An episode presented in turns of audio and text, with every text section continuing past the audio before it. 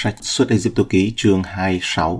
Tạ ơn Ngài và xin Chúa Ngài cũng ban lời sống Ngài bởi thần linh của Chúa trong danh Chúa Jesus Christ. Amen.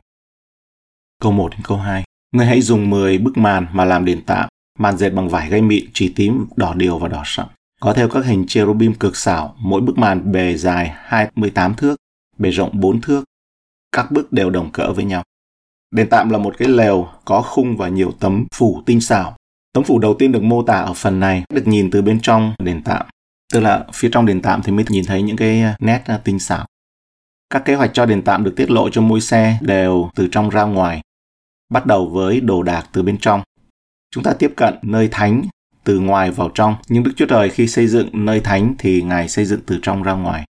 Ngài làm việc trong dân Ngài theo cùng một khuôn mẫu từ vải gai mịn đến các hình cherubim cực xảo.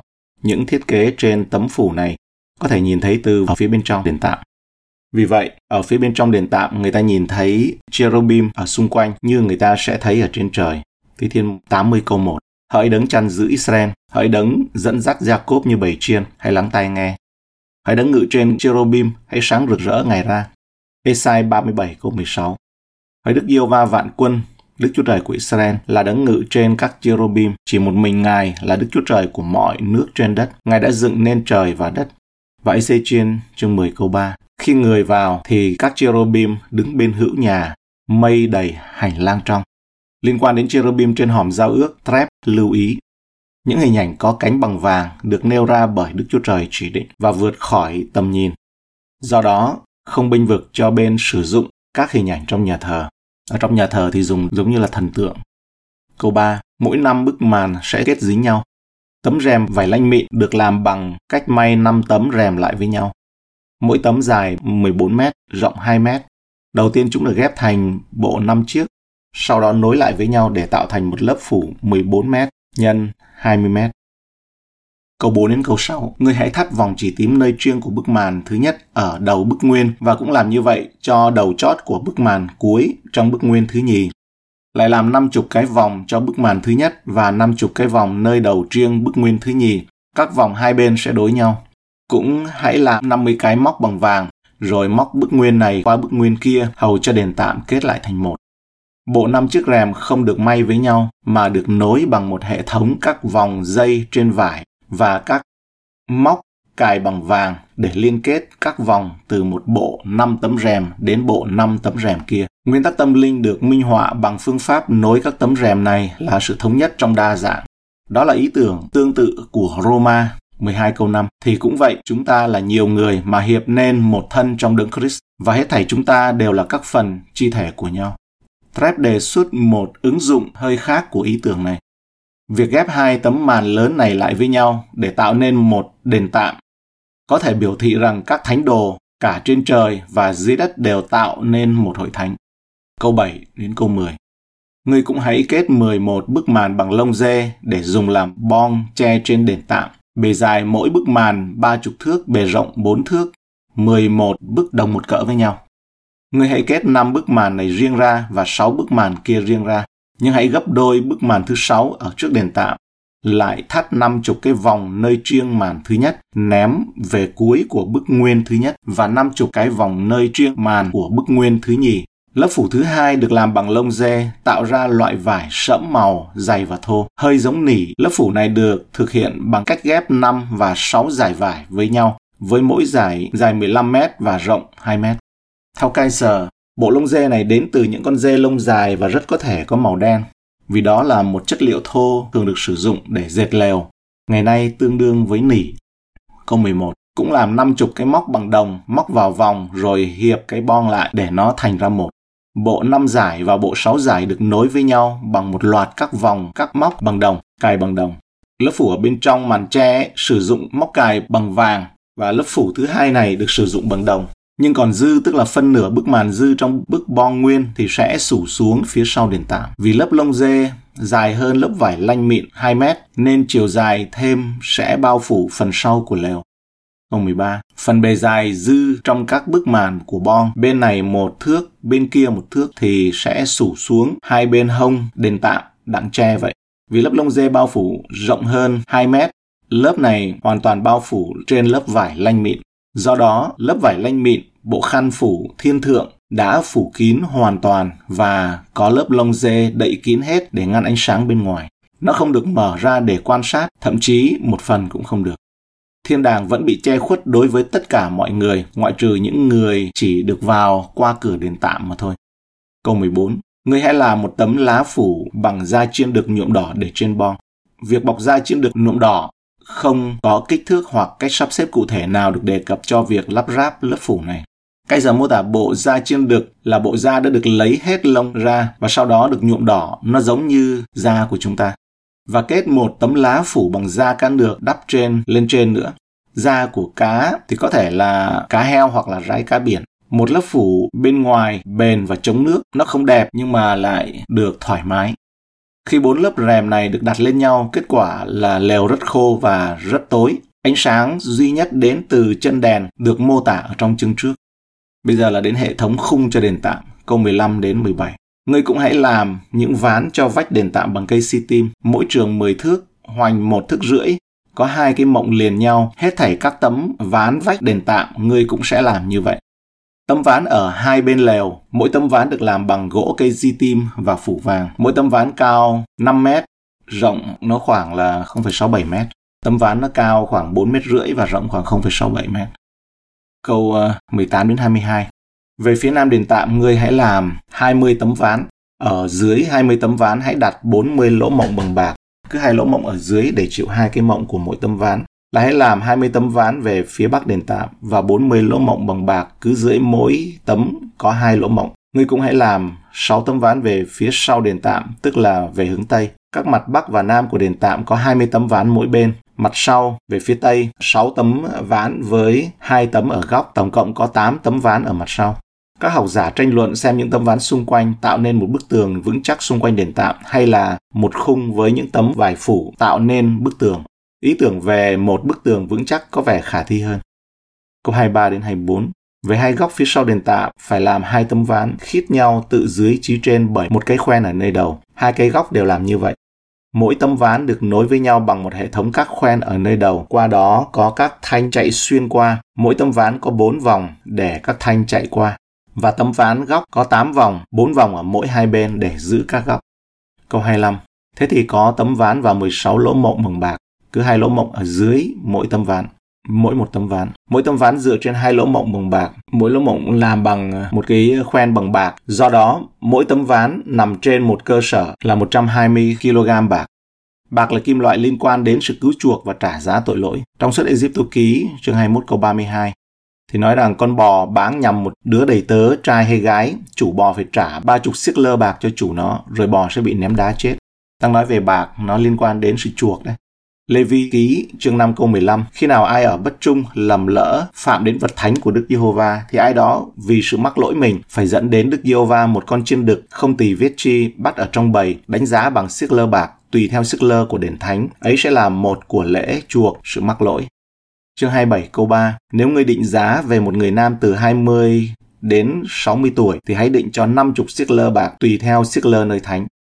Cũng là Lê Vi ký chương 27 câu 6 Ví bằng một đứa trẻ từ 1 tháng đến 5 tuổi, thì hãy định giá 5 siết lơ bạc cho một đứa trai và 3 siết lơ bạc cho một đứa gái.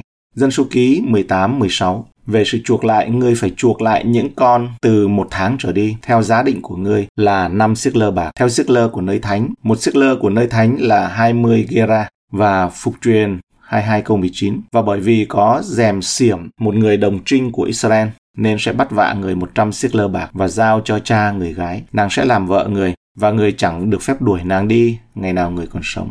Còn Chúa Giêsu thì bị nộp vì phản bội bằng 30 đồng bạc. Matthew chương 26 câu 15. Nền của đền tạm bằng bạc chỉ về công trình cứu chuộc của Chúa Giêsu Christ. Có lẽ bản chất kép của nền tảng liên quan đến hai nguồn mặc khải là cựu ước và tân ước. Bạc của sự cứu chuộc cũng ngăn cách đền tạm khỏi bụi bẩn của nền đất ở trong đồng vắng sa mạc.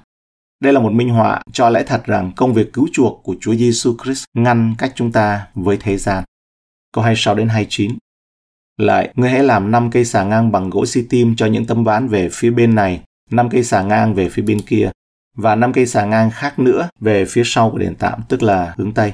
Cây xà ngang giữa sẽ ở về thân giữa những tấm ván chạy suốt từ đầu này đến đầu kia.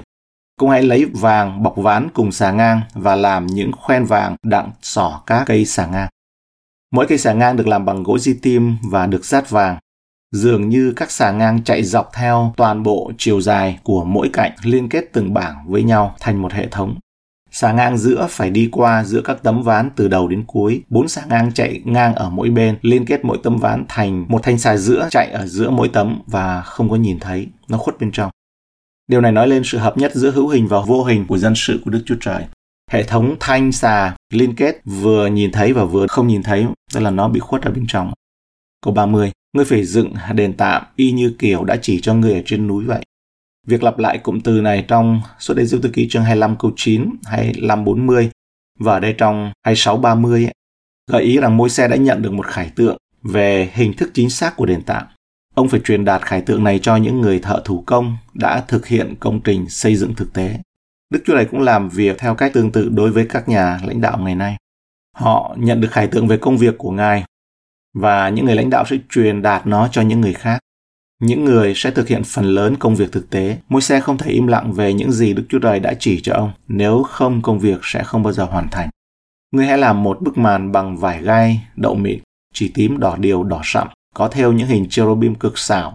Rồi sủ màn đó trên bốn trụ bằng cây si tim bọc vàng, dựng trên bốn lỗ trụ bằng bạc, các móc trụ đều bằng vàng. Ngươi sẽ treo màn đó vào móc dưới bức bon, rồi ở phía trong màn để hòm bằng chứng. Màn này dùng phân biệt cho các ngươi nơi thánh và nơi trí thánh. Tấm màn tre bằng vải lanh mịn và chỉ tím tức là xanh lam, màu đỏ điều đỏ sậm với thiết kế nghệ thuật của cherubim được treo trên bốn cây cột làm bằng gỗ si tim rát vàng đặt trên bốn lỗ trụ bằng bạc.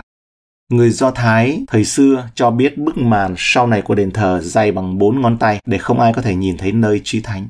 Theo những hình cherubim cực xảo, từ điều này chúng ta biết rằng bên trong đền tạm chứa đầy vàng và hoa văn của cherubim. Tấm màn ngăn giữa nơi thánh và nơi truy thánh. Tấm màn ngăn lều thánh hai ngăn, gian thứ nhất là gian thánh và gian phòng rộng hơn, bước vào đầu tiên có bàn bánh trần thiết, chân đèn và bàn thờ sông hương. Ngăn thứ hai là nơi trí thánh, một phòng nhỏ hơn với hòm giao ước. Tấm màn này là một rào cản và không một thầy tế lễ nào có thể vượt qua tấm màn này để vào nơi trí thánh ngoại trừ thầy tế lễ thượng phẩm. Thầy tế lễ chỉ có thể được vào mỗi năm một lần là vào ngày lễ chuộc tội. Nói một cách thuộc linh, khi chết vì tội lỗi của chúng ta, Chúa Giêsu Christ bằng chính huyết Ngài đã vào nơi chí thánh một lần cho tất cả mọi người để được cứu chuộc đời đời. Hebrew 9 câu 12 Ngài đã vào nơi rất thánh một lần đủ hết, không dùng huyết của dê đực và của bò con, nhưng dùng chính huyết mình mà được sự chuộc tội đời đời. Ở trong đền thờ tấm màn này đã bị xé từ trên xuống dưới khi Chúa Giêsu Christ chịu chết. Matthew 27, 51 cho thấy rằng qua sự chết của Ngài không còn một rào cản nào đối với nơi chí thánh. Giờ đây, nơi chí thánh mở ra cho chúng ta. Hebrew chương 10 câu 19 đến 20. Hỡi anh em, vì chúng ta nhờ huyết Đức Chúa Giêsu được dạn dĩ vào nơi rất thánh bởi đường mới và sống mà Ngài đã mở ngang qua cái màn, nghĩa là ngang qua xác Ngài. Tấm màn bị xé rách trong Matthew 27:51 và này cái màn trong đền thờ bị xé ra làm hai từ trên chí dưới, đất thì rúng động, đá lớn bể ra. Nó cũng tượng trưng cho thân thể tan nát của Chúa Giêsu. Qua đó chúng ta có thể vào được nơi chi thánh. Cuối cùng, khi đã thực hiện đầy đủ sự chuộc tội cho các tội lỗi, biểu tượng của sự phân ly đã bị phá hủy. Có bao nhiêu người không bao giờ vượt qua được hố ngăn cách. Họ biết bàn thờ bằng đồng của sự chuộc tội, chậu rửa mặt hàng ngày, bàn thờ vàng sông hương của sự cầu thay.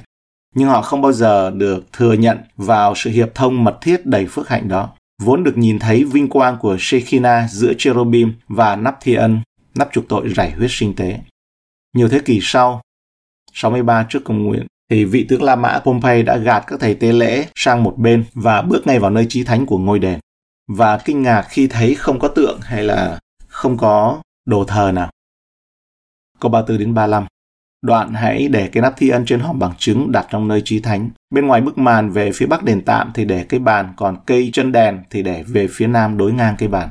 Hòm giao ước ở đây được gọi là hòm bằng chứng, nằm sau tấm màn tre ở nơi chi thánh. Bàn bánh nướng ở phía bắc để về hướng bắc của đền tạm, bên phải khi người ta bước vào đền tạm. Và chân đèn ở về hướng nam của đền tạm là bên trái khi chúng ta bước vào. Đồ đạc trong nơi thánh nói lên ba nghĩa vụ lớn lao khi bước đi với Đức Chúa Trời. Đó là bàn thờ sông Hương mang ý nghĩa là cầu nguyện, bàn bánh trần thiết ý nghĩa là thông công với Chúa và nhận được sự soi sáng, soi dẫn của Ngài bởi Đức Thánh Linh, bởi lời của Chúa đó là chân đèn câu 36 đến 37. Về cửa trại, ngươi hãy làm một bức màn bằng chỉ tím, đỏ điều, đỏ sậm, vải gai đậu mịn, có theo cực xảo. Rồi làm cho bức màn này năm cái trụ bằng cây si tim, bọc vàng, đinh nó cũng bằng vàng và đúc năm lỗ trụ bằng đồng.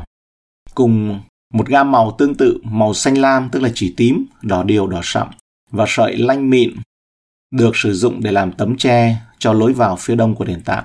Đây là lối vào duy nhất. Năm cái trụ bằng cây di tim, bức màn treo trên năm cây cột. Mỗi cây cột được làm bằng gỗ di tim rắt vàng và đặt trên năm lỗ trụ bằng đồng. Vì đồng hoặc là thau phải được tạo bằng lửa tinh luyện. Nó thể hiện sự tinh khiết, sự bền bỉ qua quá trình thử nghiệm. Lối vào đền tạm được treo trên một nền tượng trưng cho những gì Chúa Giêsu Christ chúng ta đã làm. Đức Chúa Trời muốn sống giữa dân Ngài, nhưng Ngài chỉ có thể sống với dân tộc Israel của Ngài. Thứ nhất, sau khi họ ở dưới huyết của chiên con lễ vượt qua, xuất Ê Dụ Ký chương 12. Thứ hai, Ngài chỉ có thể sống được ở giữa dân Ngài khi họ được thánh hóa cho Ngài trong suốt Ê Dụ Ký chương 13. Và thứ ba, sau khi họ được thoát khỏi ách nô lệ trong suốt hành chương 14, Đức Chúa Trời không sống ở Ai Cập, không ngự ở Ai Cập. Đó là lý do tại sao nơi ở của Đức Chúa Trời chỉ được nói đến sau cuộc xuất hành khỏi Ai Cập. Trong sách Ê Dụ ký chương 13, 15 câu 13, Ngài lấy lòng thương xót dìu dắt dân này mà Ngài đã chuộc lại. Ngài đã dùng năng lực đưa nó về nơi ở thánh của Ngài. Phân đoạn này cho thấy rõ ràng Đức Chúa Trời chỉ ở với một dân đã được cứu chuộc rồi. Vào thời điểm như ở trong suốt Ê Dụ ký chương 15 đây, ấy, như ở trên ấy, dĩ nhiên là nơi thánh vẫn chưa được thiết lập, nhưng môi xe đã nói tiên tri về đền tạm. Một điều kiện tiên quyết khác để Đức Chúa Trời sống ở giữa dân Ngài là họ tiến hành xây dựng chính xác theo yêu cầu của Đức Chúa Trời. Như trong chương 25 này ở câu 9 và câu 40. Và họ đã dùng các vật liệu cần thiết.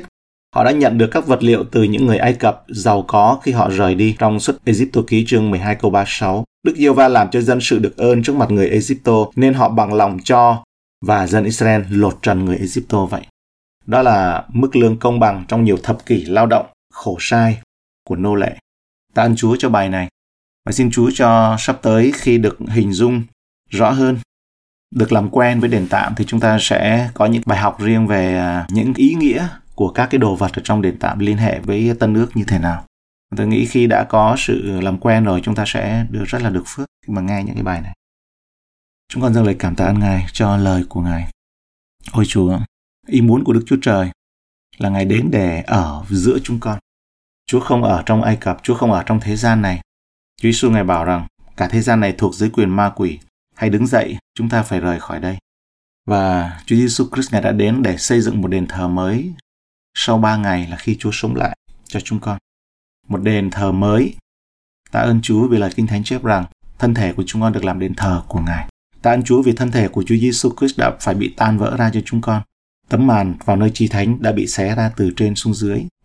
Và để nhờ đó mà chúng con được dạn dĩ mà vào trong nơi chi thánh. Chúng con tạ ơn Chúa vì chúng con cũng được biết sự chỉ dẫn rằng chỉ có thầy tiên lễ thường phẩm mới được vào trong nơi chi thánh. Thì khi vào trong nơi chi thánh đây, tấm màn bị xé ra không có nghĩa là chúng con trần trụi mà bước vào. Nhưng mà chưa con chỉ có thể an toàn khi ở trong Chúa Giêsu Christ vào trong nơi chi thánh và luôn luôn biết rằng Chúa Giêsu Christ là thầy tế lễ thường phẩm của chúng con theo ban Melchizedek. Nghĩa là ban Aaron dùng để phục vụ cho dân Israel nhưng mà còn Melchizedek ấy là cho tất cả mọi người, không phân biệt ai hết. Chúng con dâng lời tạ ơn Ngài ở trong Chúa Giêsu là thầy tế lễ thượng phẩm của chúng con. Ngài đã vượt qua các tường trời. Hallelujah. Cảm ơn Chúa